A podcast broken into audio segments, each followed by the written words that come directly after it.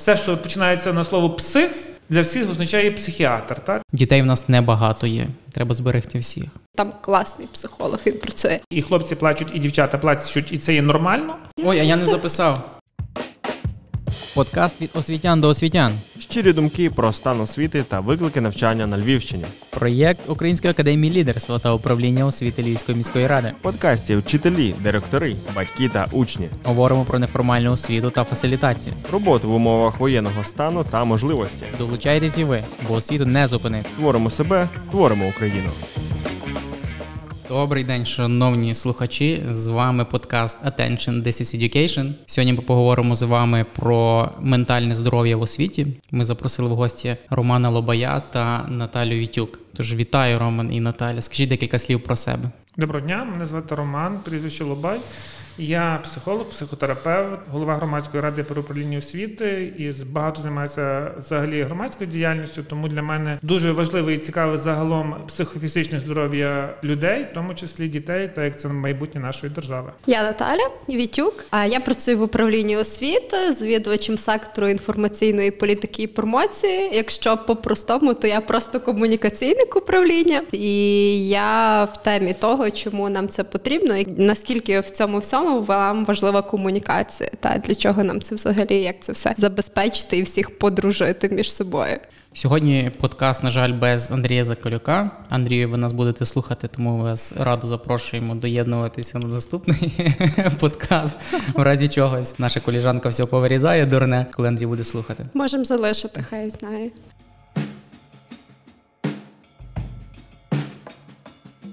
Добре, давайте поговоримо з вами про стрес під час війни, що очевидно не лише діти, але й дорослі і вчителі його відчувають. Там я коли чую повітряну тривогу, в мене пульс одразу піднімається і зразу спогади там з 24 лютого, так коли по новинах побачив перші там російські танки, як воно все насувалося на Україну. Чи дітям зараз складно, чи діти вже відійшли від цього, чи вчителі відійшли від цього, тобто чи повернулися до плюс-мінус нормального життя в освіті? Ну я не знаю, це напевно би добре було все ж таки, щоб був присутній власне хтось такий з практикуючих освітян, та який би сказав, як він переживає, як бачить переживання власне дітей під час тої самої, коли лунає тривога. От але як ви Олеже зауважили, що коли лунає тривога, це такий є подразник того, що щось відбувається не так. Відповідно, в нас рівень стресу піднімається, адреналін піднімається, і ми починаємо стресувати, переживати і отримувати інші емоції від стандартних емоцій, які в нас можуть бути в нашому повсякденному житті. Чи це є добре, чи це є погано? Звичайно, що це є недобре. Але питання в тому, як ми переживаємо стрес,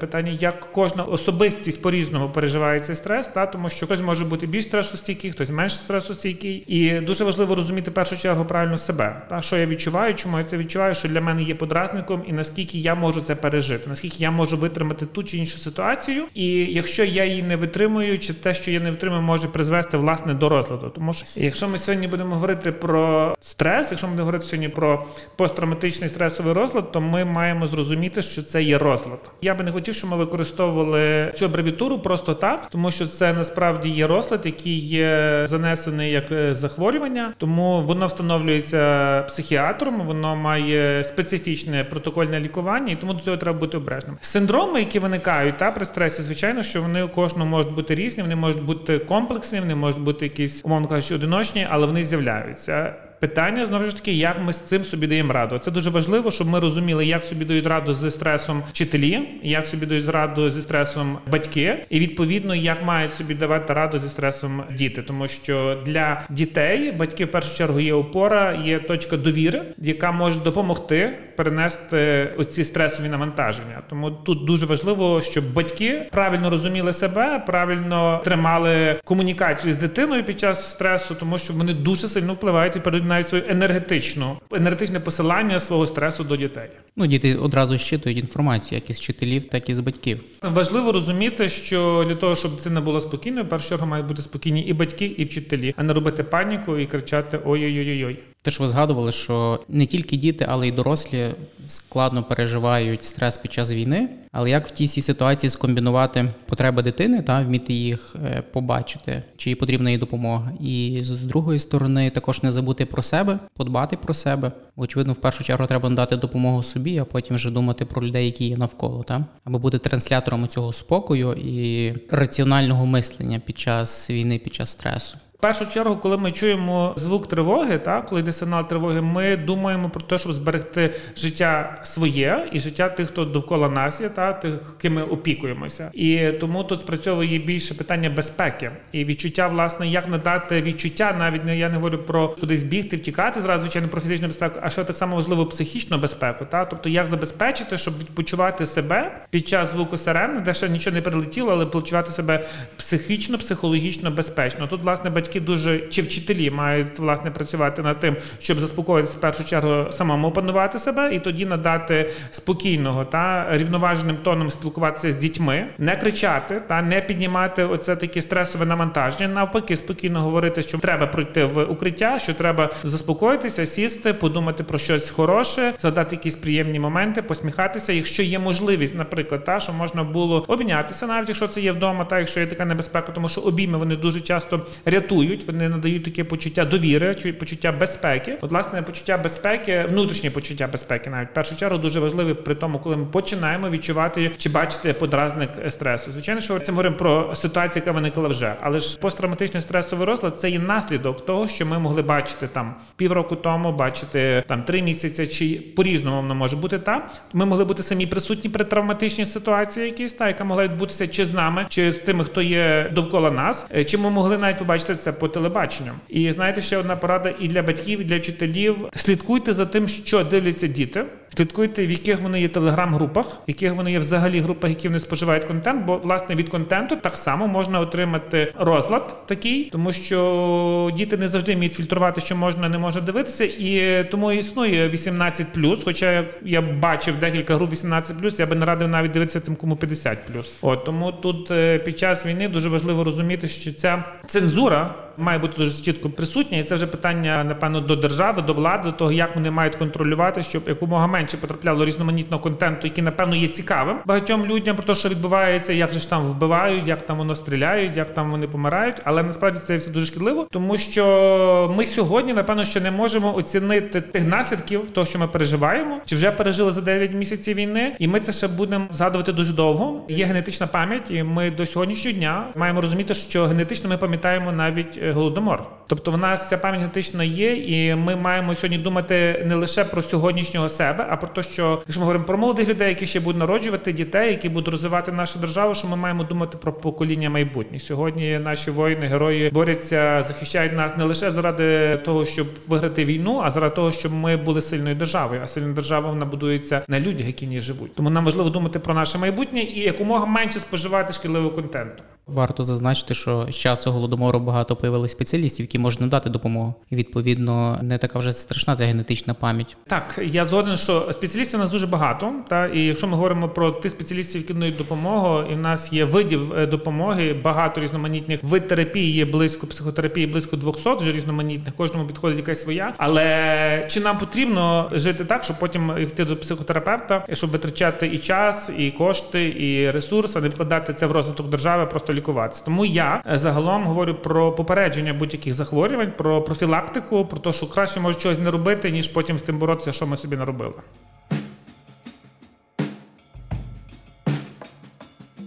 Наталь, питання до вас. Скажи, будь ласка, чи ви спостерігаєте позитивну динаміку того, як вчителі ведуть себе під час тривог або під час якихось там небезпечних ситуацій з дітьми? Тобто, очевидно, що їм було складно на початку, вони не знали, як порядкувати ту велику кількість дітей. А як зараз воно відбувається в укритті, на уроках, під час цього комбінованого навчання? А знаєш, це все приходить десь з досвідом. Та ми вже маємо сьогодні не перший місяць навчання, і от навіть ми десь буваємо в школах і вчителі там навіть хваляться тим, що от ми сходимо в укриття за три хвилини. Це для них таке досягнення своєрідне, та тому що дійсно вони вже такі є згуртовані, вони добре знають алгоритм дій, хто де сідає, хто куди йде, яким виходом. Насправді воно все відбувається значно організованіше. Ну і так само, як і час проведення, та коли тривога в укритті, діти вже себе більш вільно почувають. Я часто буваю в укриттях. Там в них є ігри, малюнки. Видно, що вони там дійсно проводять час. Там малюнки кольорові, якісь такі ігри розкидані. Тобто спокійно вони себе там почувають.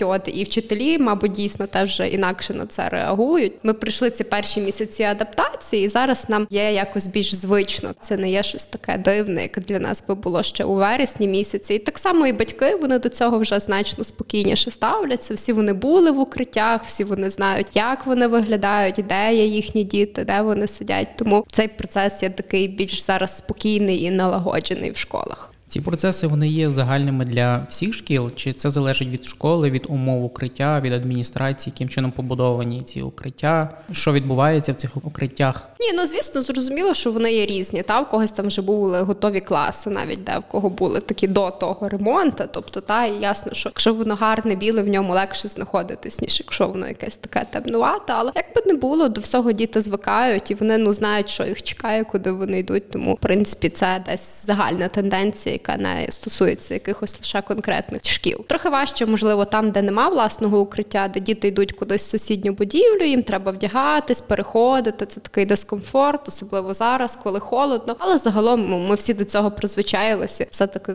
важливо, що ми ходимо в школу. У нас є очне навчання, що ми спілкуємося, бачимося, і це дуже так позитивно впливає. Та, але ви знаєте, ви правильно все говорите, але ви говорите про досвід Львова. А якщо ми говоримо про Україну, то напевно ті діти, які є зараз в Одесі, в Миколаєві, на Харківщині чи в Дніпрі, в Київ, та вони трошки по-іншому переживають, тому ми розуміємо ймовірність. Ну, все ми знаємо, куди стати, куди піти, тому що ми розуміємо, якщо буде летіти, то буде летіти на енергосистему. Нас тут в центрі не Не факт.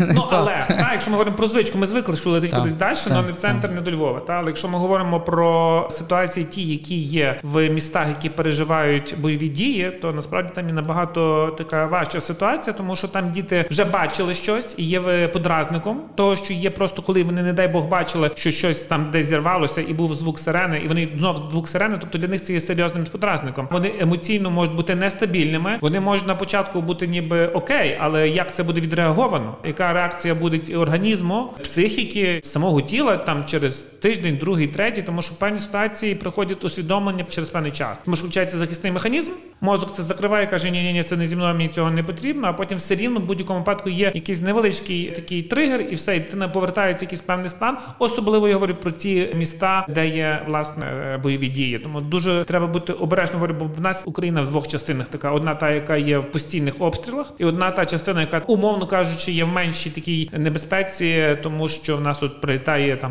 десь там далі від, від міста. Тому треба зважати на те, що говорю, що ми трошки говоримо про різні такі моменти сприйнятті дітей е, тих ситуацій, які відбуваються сьогодні з війною. Але я хочу нагадати, що не е, лише війна е, приводить до стресу, та є дуже багато інших подразників. Якщо ми говоримо сьогодні про ментальне здоров'я, є дуже багато інших подразників в школі і поза школою, які приводять до стресових таких навантажень, які часами приводять до досить великих і вже в дітей діагностують посттравматичний стресовий розлад. Я говорю про той самий булінг, який завжди був, з яким ми намагаємося боротися, намагаємося робити певну профілактику, але це так само дуже велике навантаження. І в тому розрізі ми говоримо зараз про внутрішньопереміщених осіб, коли діти потрапляють до шкіл, де вони є новими, де вони приходять зі своїми певними культуральними цінностями, приходять в школу, де інші цінності, і тут ніби вони приходять в чужий монастир зі своїм статутом, і тут починаються моменти такі, як не лише для тих дітей, які прийшли до школи, а й для тих дітей, які вчаться в цій школі, що хтось з'явився новий. Та тобто діти так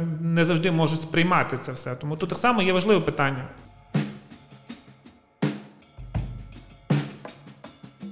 Ну тут вже пізно говорити напевно про адаптацію дітей, які приїхали там з набагато страшніших місць ніж Львів. Але питання, чи була якась методика або інструменти, якими користувалися вчителі, аби адаптувати дітей ВПО до умов Львова, та де є трохи спокійніше, де трохи менше сирени, де є трохи інші діти, як ви Роман згадували, культуральні особливості є свої певні. Тобто, Наталя, чи є у вас якась інформація щодо цього? Ми улітку навчали наших шкільних психологів працювати з такими дітьми, які переїхали дійсно. Стоп, кожна школа має психолога, правильно я розумію? Так, кожна школа має шкільного психолога.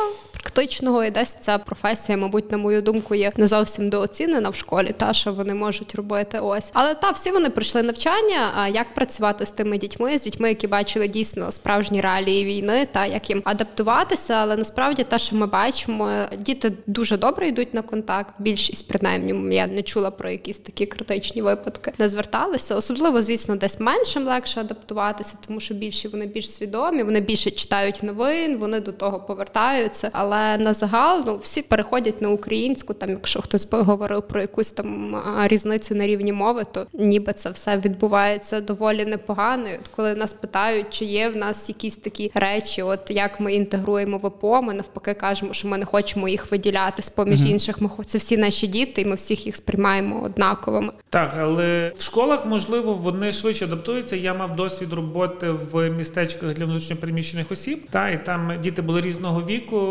Я намагався. В нас там працювала наша команда психологів, арт-терапевтів, які надавали допомогу інструментами арт-терапії. Вони і малювали, вони і вишивали, вони і в'язали. Вони все робили для того, щоб можна було е, якомога більше зняти цього стресового навантаження. Але я бачу, наскільки цієї роботи їй було недостатньо. Ми пропрацювали три місяці. У зв'язку з тим, що в нас погодні мови нам не дозволяють далі проводити цей проект, то це дуже шкода, тому що насправді діти дуже потребують такого спілкування. Діти дуже потребують такої комунікації. Я помітив, що є труднощі в спілкуванні між дітьми і батьками дуже часто, які переїхали. Діти, як на мене, це моя особиста приватна думка, складно адаптовуються. Там вони знаходять своє середовище, вони все рівно тримаються якогось такого, знаєте, такої якоїсь своєї кубки. Та то їм їм досить складно. Я б не сказав, що вони змогли адаптуватися абсолютно. Та це ще буде напевно довгий період, і не знаю наскільки вони зможуть взагалі себе визнати такими, знаєте, людьми, які вже можуть проживати там у Львові з культурними цінностями. Ще раз говорю, наголошую на культурних цінностях Львова, тому що якщо ми говоримо зараз про Львів, ми особливі в своїх культурних цінностях, своїх традиціях, своїх сімейних навантаженнях. Та тобто, це наше сімейне родинне коло воно є досить широке. У нас дуже визнається і тітка, і хресний, і хресна. Це все належить до близьких родичів. Якщо говоримо про схід та Україну, там трошки в них по іншому це побудовано. Для них може бути хресний ніхто і ніяк. От і нам прийдеться багато попрацювати для того, щоб ці діти, які приїхали сюди, щоб вони відчували себе тут як вдома. Але це такий складний процес. Я сподіваюся, що ми всіма зусиллями це зможемо забезпечити. Звичайно, не треба робити великого акцентування. Ви правильно сказали, що не можна так виділяти, що ви такі особливі. Ні, всі діти є дітьми, тому що якщо ми почнемо когось виділяти, робити питання нерівності, це буде тоді вже проблемою. Ми завжди говоримо про рівний рівному. Та ти маєш свої особливості життя, я маю свої особливості життя. Але власний підхід до того до дітей, так само як рівний рівному, е, це дуже важливо. Це правильно. Питання в тому, наскільки наші психологи готові в школах та до роботи з такими дітьми. Питання, та тому що напевно Україна не мала точно такого досвіду бойових дій там за останні роки, та і ми не були готові. Ми не були готові ніяк до того, що в нас таке буде, і тому нам ще треба багато вчитися. Ми ну, але на... і концентрація на одного психолога є доволі багато дітей в школі. Тобто одному психологу важко дати підтримку там сім'ям чи дітям, зокрема. В мене ще дуже велике питання. Знаєте, ну е, про психологів в школах я можу говорити багато. Я за там час роботи в громадській раді е, про управління там ми багато говорили із попереднім керівником про взагалі про психологічну службу в школі, та як вона має працювати. Я багато спілкувався з психологами і сьогодні спілкуюся з психологами, які працюють в школі. Я багато знаю тих проблем, які є в школах, дитячих садочках. На жаль, ніби ми так починаємо про них говорити, але насправді ми недостатньо про це говоримо, тому що все-таки якість перебування дітей в школі дуже залежить від їхнього психічного здоров'я, наскільки вони хочуть йти до школи, та наскільки вони бажають йти до школи. Я не говорю вчитися там математики, але просто перебувати навіть простір для розвитку. Так, просто власне тут говорю питання. Тому і звичайно, що ці психологи, які працюють в школі, вони можливо хотіли б мати набагато більше компетенцій. Та е, питання завжди стоїть в школі, якщо говоримо про психологів, меркантильне питання це фінансування такої посади і кількості, власне, скільки має бути в штаті психологів для того, щоб можна було забезпечити навіть процес спілкування. Ну, представте собі, якщо школа, скільки в нас є в середня школа, скільки має дітей? Плюс-мінус тисячу. Тисячу. Як ви думаєте, за скільки часу може психолог просто оцінити стан дітей, от якщо їх є тисяч, якщо в школі психолог є? Ну, Роман, залежить як? На око? Ні, ну, тобто, На око чи методиками? Е, питання не на око чи методиками. Методиками взагалі я не говорю, чи методиками можна оцінити та робити там якийсь скрінінг, робити якісь анкетування, а просто прийти в клас і подивитися, як діти себе почувають, як вони себе поводять, чи є емоційна нестабільність, чи якісь такі, знаєте, бо є маркери, по яких можуть психологи визначати про те, що може бути вже якісь там, умовно кажучи, синдроми чи якісь моменти, які будуть свідчити про певні розлади. Тому тут дуже важливо, щоб психологи мали в школах і компетенції, та власне, щоб вони постійно вдосконалювалися, та щоб їхні навчання, власне, і як допомагати, по перше, самому собі, як психологу, та тому що психолог має витримувати те навантаження, які приходять і розповідають йому, що стається. Бо психолог працює не лише з тими, що приїхали з війни, а в них ще є вдома якісь насильство, і там інші моменти, і несприйняття, і суїциди, і дуже багато різних моментів, з якими психолог насправді в школі має працювати. Тому я думаю, що питання цієї психологічної служби треба піднімати все вище і вище на рівнях, тому що це дуже важливий такий момент перебування дітей в школі, тому що в школі психолог працює і з дітьми, і неформально працює з вчителями, з керівництвом, тому що є постійна комунікація. І з батьками. З батьками я думаю, що тут найменше працює, тому що психолог дуже рідко бачиться з батьками, тому що батьки не дуже хочуть ходити до психолога, бо все, що починається на слово пси.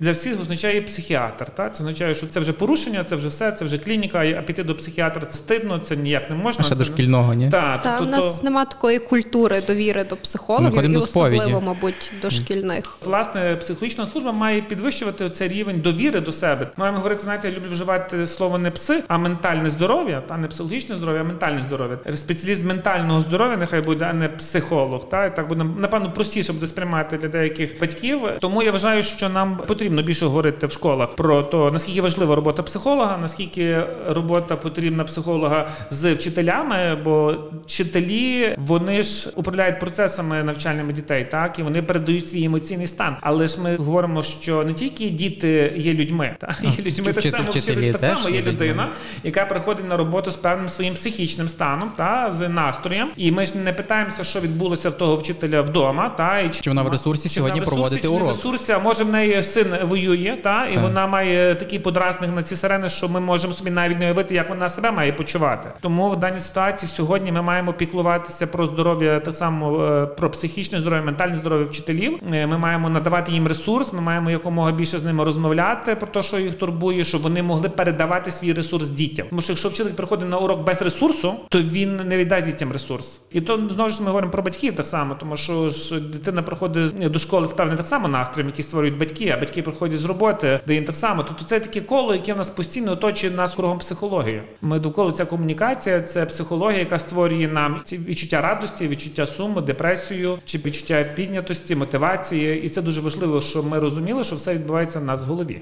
Ну, 100%, бо як мінімум це є велика частина от, формації е, дітей, їхньої освіти, не лише на уроках вони навчаються і формуються, та але от якраз ті всі моменти битися об вчителів, об інших учнів, об батьків, ти також вчишся та на чужих емоціях.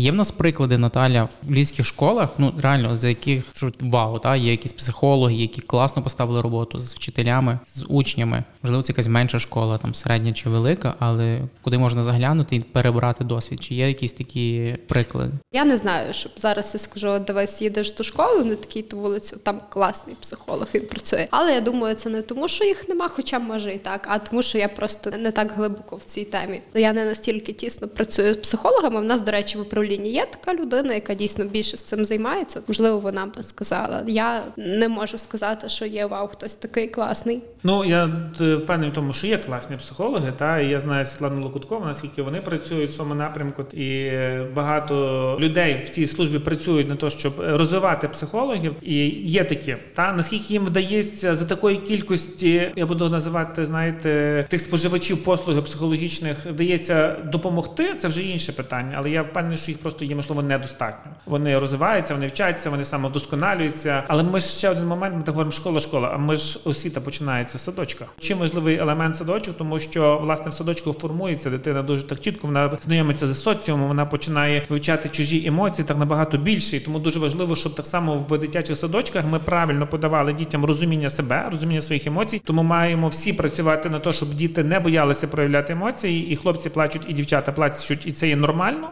Тому треба, щоб і батьки, і вчителі, і вихователі та числочки допомагали дітям розпізнавати свої емоції, коли їм сумно, коли їм весело, коли вони щасливі, коли вони відчувають себе не дуже щасливими. Що ми про це говорили? Як ти себе почуваєш? Як тобі є? Питання, як тобі є, дуже важливе насправді, тому що в цьому питанні дуже багато смислового навантаження, яке ми на початку не розуміємо. А чим стаємо старшими, тим більше розуміємо, коли ти питається, як тобі є. В цьому як тобі є, та як себе почуваєш, є дуже багато, тому що тут є і турбота, тут є і цікавість, тут є і підтримка, та тут є і довіра. І тому питання просто як себе почуваєш, чи з тобою все окей, це вже дуже важливо насправді. Як важливо сказати дякую, чи важливо сказати вибач, оце вміння запитатися, та оце попіклуватися, та можливо не прямо фізично, але принаймні запитатися. Та воно для іншої людини воно може в певний момент врятувати певний світ, її внутрішній. Але вчителя на всіх не хватить запитати, як ти правильно, і тут вже має підключитися робота батьків. Бо під час війни батьки стали більше взаємодіяти з дітьми, та й багато в чому від батьків залежить успішність їхніх дітей час проведення батьків і дітей, мені здається, виріс вдвічі або втричі. Час може виріс, а якість. Ну, Ми почнемо з кількості, перейдемо до якості. От, власне, що ми маємо працювати, що ми маємо перейти до якості. Як ви думаєте, батькам взагалі легко витримувати дітей в два рази більше перед тим, як вони їх витримували? Дитина там в два рази більше вдома, з нею треба щось зробити, треба щось говорити, а як то бути, а ще треба час на себе, а ще є робота. Тобто це так само стрес для батьків. Та? І цей стрес може породжувати ще такий невпевненість в тому, як це то ми маємо бути гнучкими до адаптації тих нових реаліях, та тому що в нас останні там три роки це такі дуже важкі роки, я би сказав, та психологічні важкі роки, та тому що там ковід, переживання про те, щоб не захворіти, але ще переживання про те, що чим то зайняти ту дитину, щоб вона не надоїдала, що вона не прикладала мам, мам, та тат, а то і п'яте, десяте. Тобто це дуже багато таких на власне навантажень. Та тут ще і війна, так само знову ж таки переживання за життя дитини, переживання за те, як воно буде далі, чим я буду годувати дитину, та якщо от щось таке відбувається. Тобто ці навантаження всі є досить складними в теперішній час. Ми не можемо вирішити це питання так хоп і вирішили. Ми це питання мусимо дивитися на досвід інших країн. Та але я знаєте, я є противником, щоб приймати досвід, просто не аналізуючи країну. Наприклад, нас дуже часто так хочуть ввести нам якісь певні стандарти. Ну то, що я принаймні чув, там, наприклад, в Ізраїлі мають хороші системи. Насправді Ізраїль це інша країна, це інша ментальність, це інша релігія. Тому не можна просто приводити певні методики та чи протоколи роботи з певними розладами з інших країн і казати, оце найкраща методика для українців. Ми маємо для себе самі зараз випрацьовувати ці методики, починати розуміти себе, згадувати історію, думати про майбутнє. Тут такий комплексний підхід, і у нас дуже велика дорога в тому напрямку. Сьогодні вже держава дуже активно говорить про ментальне, про психічне здоров'я. Вчора цим питанням була ціла зустріч і нарада в міністерстві охорони здоров'я з першою леді України. Вони про це говорять. Вони ж випрацьовують протоколи. Звичайно, що ці протоколи не будуть там як ікона, можливо, не будуть змінюватися. Нам важливо бути гнучким в тому плані, що ми маємо щось запроваджувати в плані допомоги ментальному здоров'ю і дивитися, як реагуємо. Та тому що сучасний світ дуже швидко змінюється, люди дуже швидко змінюються. Інформації надзвичайно багато, йде з неї правда. Це дуже багато часу треба на те, щоб прочитати інформацію, а потім ще більше часу, щоб проаналізувати, співставити наскільки ці інформації можна довіряти, бо через день може вийти інформація, яка буде абсолютно відрізнятися тою, що ми сьогодні вже для себе прийняли. Тут важливо, напевно, в першу чергу зараз, якщо ми говоримо про психічне здоров'я, думати, як я себе почуваю, і показувати свої емоції.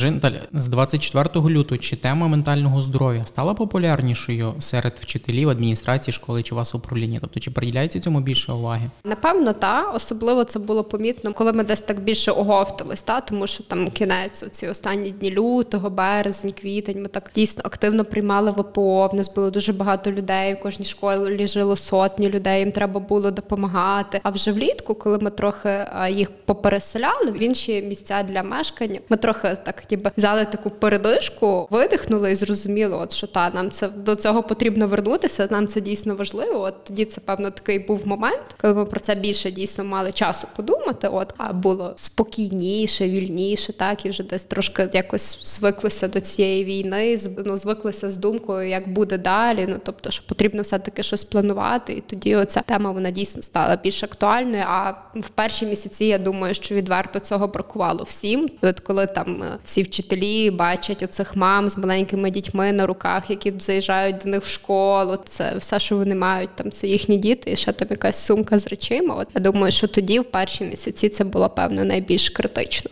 Знаєте, в мене такий досвід є 2019 рік, здається, початок 2017 року. Ми зробили в одній зі шкіл Львова такий тренінг про подолання стресу для вчителів. Для мене був напевно шок, те, що вчителі прийшли чуть не під розписку. Тобто було це так, типу, ви мусите прийти. Та бо от мають провести. Вам сказали з управління, що мають прийти тут психологи, розказати вам, як боротися зі стресом, і ви мусите прийти. Так вони боялися, не хотіли йти, чи вони, вони не відчувають вже стресу? От, власне Чер... питання, що треба для вчителів треба усвідомити, та? Що треба визнати, що в мене є певні стресові стани. Це треба визнати, та? Що ці стани негативно впливають на мене і на моє оточення, як вдома, так і на роботі можливо. І тоді саме найважче знайти для себе час. Бо ми так можемо багато приділяти часу різноманітним справам. А для себе, знаєте, коли на щось болить, ми маємо таку звичку, ай, поболить за не сьогодні. От перестане завтра, і тоді А якщо сильно боліти, то піду до доктора. От тільки тоді, як в нас вже припече, ми тоді йдемо до лікаря. Саме і тут от питання в ментальному здоров'ї, питання знайти для себе час, їсти, заспокоїтися, подивитися, от що довкола тебе є, як себе почуваєш, і вирішити, що от я хочу для себе знайти час. Це не треба йти до психолога психолога, до психотерапевта чи до психіатра. Простий банальний момент знайти для себе час, це просто лягти, вчити собі музику улюблену та якусь таку,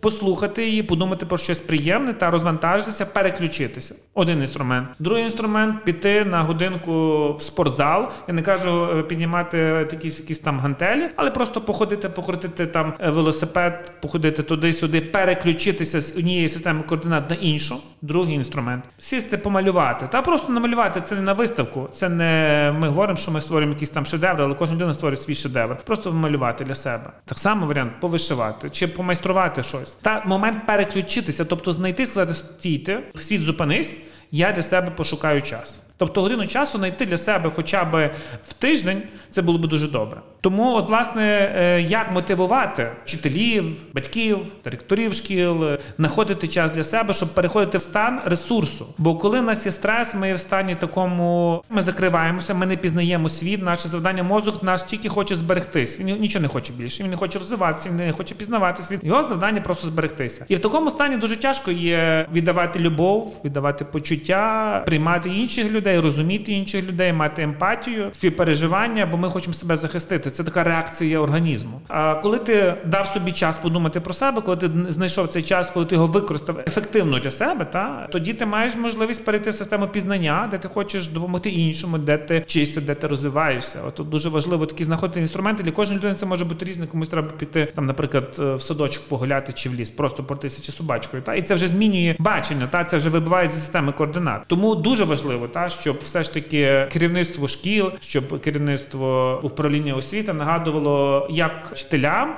так і батькам про те, що знайдіть так само час для себе. Коли ми летимо в літаку, то за правилами, якщо щось стається, то ми маску перше одягаємо собі, а потім на дитину. Так само і тут. Це те саме питання безпеки, як фізичне, так і ментальне питання безпеки, що ми маємо попіклуватися про себе для того, щоб змогти піклуватися про інших. Тому, власне, моя найбільша порада, щоб е, вчителі, батьки, керівництво шкіл не забували про своє ментальне здоров'я. Бо так дуже часто, що ми можемо бути самі ментально хворі, але дуже любимо лікувати інших. Так само дуже часто є, коли ми можемо вичитувати, моралі виписувати, як правильно пораду робити, дати. пораду дати. А самі ну нам там ми вже просто розслаїлися, але ж ми знаємо, як комусь краще. Ми не думаємо про те, як нам краще, ми знаємо, як іншим краще.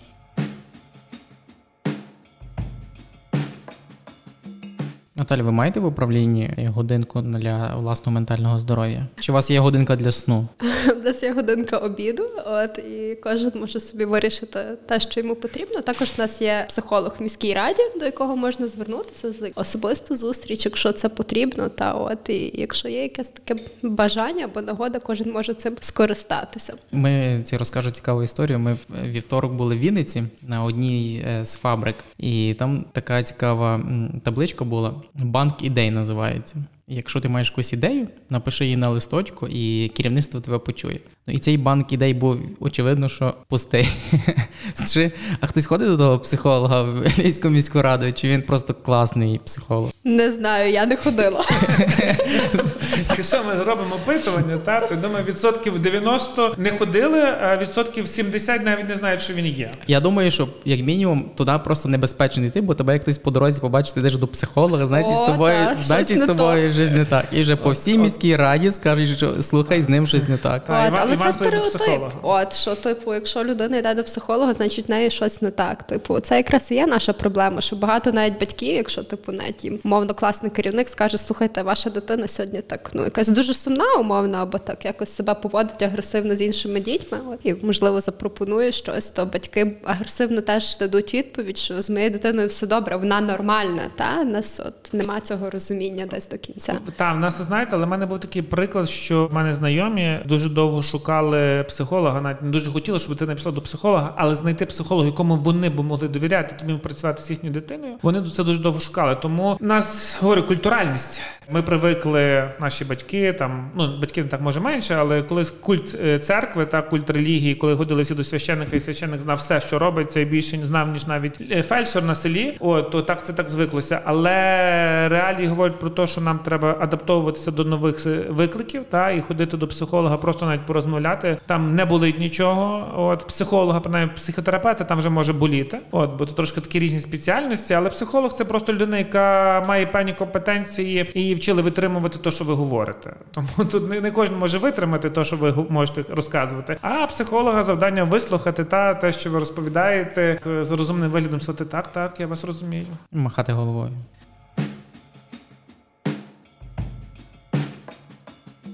Роман, мене питання до вас. Очевидно, що якщо дитина там відчуває якийсь стрес, і вчитель це бачить, він може серію питань, чи там батьки, та просто запитатись, як в тебе справи, як ти почуваєшся, і поговорити. Дуже часто це допомагає. Але чи є якісь індикатори, які говорять нам про те, що вже би пасувало звернутися до спеціаліста з ментального здоров'я, бо ні вчитель, ні батьки вже собі не зможуть дати раду. Та дітей в нас небагато є. Треба зберегти всіх.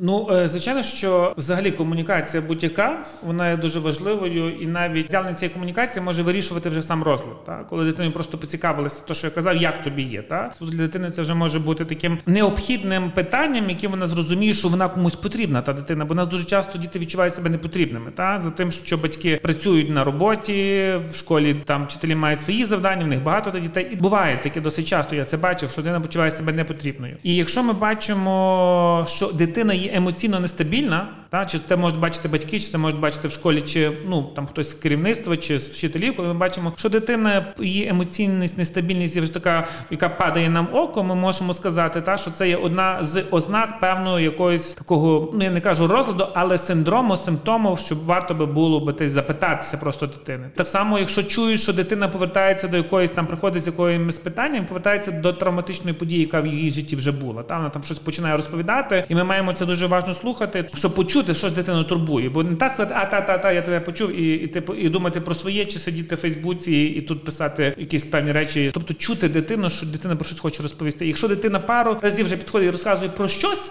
Вона про це не просто так розповідає. Тобто, ну це уважність. Та? Тобто тут питання цієї уважності. Так само і для що для батьків вдома, що для навіть для вихователів в садочку, це дивитися, чи є порушення сну. Тобто наскільки людина може в сні там розмовляти, може там не спати, засинати знову. Тобто, це порушення сну, це так ну сон взагалі дуже важливий. Сон це є ресурсний час для організму, тому дуже важливо спостерігати за тим, наскільки є якісний сон дитини, і дуже би добре було батькам загалом час від часу питатися, як ти спав, чи як ти спала, чи ти не пробуджувалася, чи тобі щось страшне не снилося, чи тебе не було жахіть. Питання так само, якщо бачимо, що змінилися певні такі речі, наприклад, пам'ять, та дитина почала менше запам'ятовувати. Важко сконцентруватися взагалі. Концентрація пала. Та це так само питання того, чому дитина не запам'ятовує певних речей, чому щось змінилося, якщо вона там запам'ятовувала таку-то кількість там віршів, там чи слів, чи ще чогось, змінилися такі навики. От когнітивної поведінки, яка змінилася, такі речі. Так само питання, якщо діти починають цікавитися алкоголем, тютюном, ну і не дай Бог наркотиками, коли йде поведінка саморуйнівна для дитини, тоді ми розуміємо, що дитина можливо привертає до себе увагу.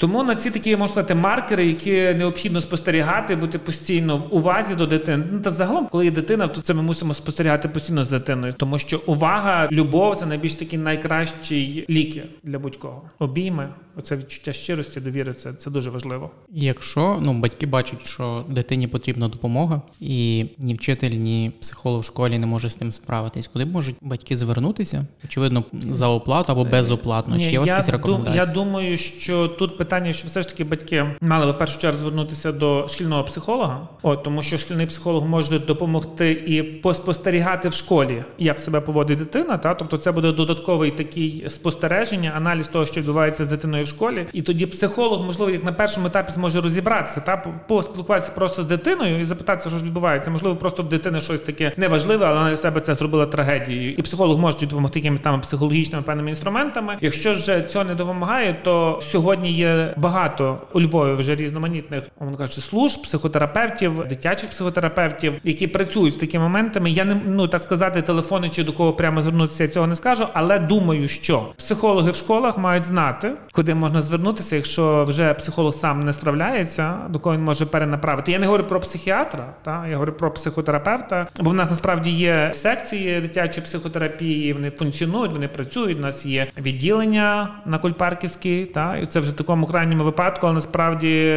до нього можна звернутися, якщо вже є дійсно критичні ситуації, бо ми часто знаєте, боїмося, але прийти на консультацію, просто поспілкуватися з кимось зі спеціалістів. Це не означає, що ми маємо завести дитину за руку і сказати, ти тут будеш. Ні, це просто прийти для себе, усвідомити, чи є якісь ризики, чи немає ризики. Тобто тут нічого страшного немає. Чим більше ви будете мати інформацію взагалом про психічні стани людини, тим буде краще для вас, тому що чим більше обізнаний, тим зможеш більше попередити певних моментів. Тому я думаю, що тут не треба боятися. Спеціалісти для того і є, того, щоб допомагати, а не щоб їх боялися. Тому можна звертатися по різними. Та сьогодні існує багато. Ми, якщо ми візьмемо Google і загуглимо дитячий психотерапевт, ми знайдемо цілий перелік, тому що підшуковувати психотерапевта для дитини само це індивідуально. Я не можу радити одного, другого чи третього, тому що хтось комусь може не підійти. То тут треба дивитися, ходити, спілкуватися і розуміти, наскільки ви можете довіряти і відчувати того психотерапевта. Але я зауважу, що найкращими психотерапевтами, психологами для дитини є тато і мама. Якщо вони правильно працюють з дитиною, якщо вони визнають для себе, що я можу піти до психолога, до психотерапевта сам, а потім працювати з дитиною, якщо це в межах того, що я можу зробити, то в моїй практиці я працюю як практикуючий психотерапевт з різними людьми, в тому числі з батьками, які приходять, кажуть, ой, в мене там в сина є проблеми. Говорю, давайте сина вдома лишимо, приходьте на мене на сесії. Насправді таких прикладів не один, не два, не три вже в цьому році навіть є, де ми вирішували питання, умовно кажучи, які хвилювали маму в дитині через маму, і дитина приходила до якогось такого якіснішого стану, де маму задовільняв стан дитини, та де він покращувався. Вони абсолютно були різні стани, і діти не спали, і починали спати. Тобто я вважаю, що дітям можуть допомогти в першу чергу їхні батьки, якщо вони займуться і будуть зацікавлені в тому, щоб їхня дитина була ментально здорова.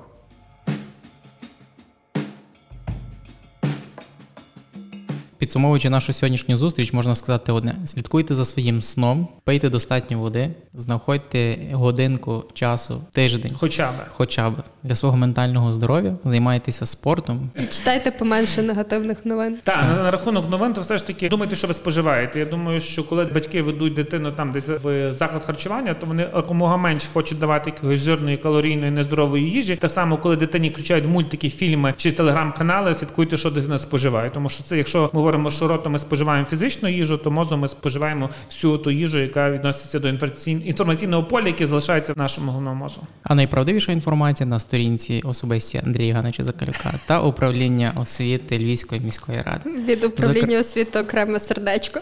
Добре, про ментальне здоров'я міфів жодних не знаю, бо у нас був булінг, у нас ментального здоров'я не було в школі. Тому дякуємо нашим слухачам, що були сьогодні з нами. На зв'язку були Роман, Наталя та Олег. Це подкаст Attention This is Education. До наступних зустрічей товариству. Щастя, здоров'я, много еліт.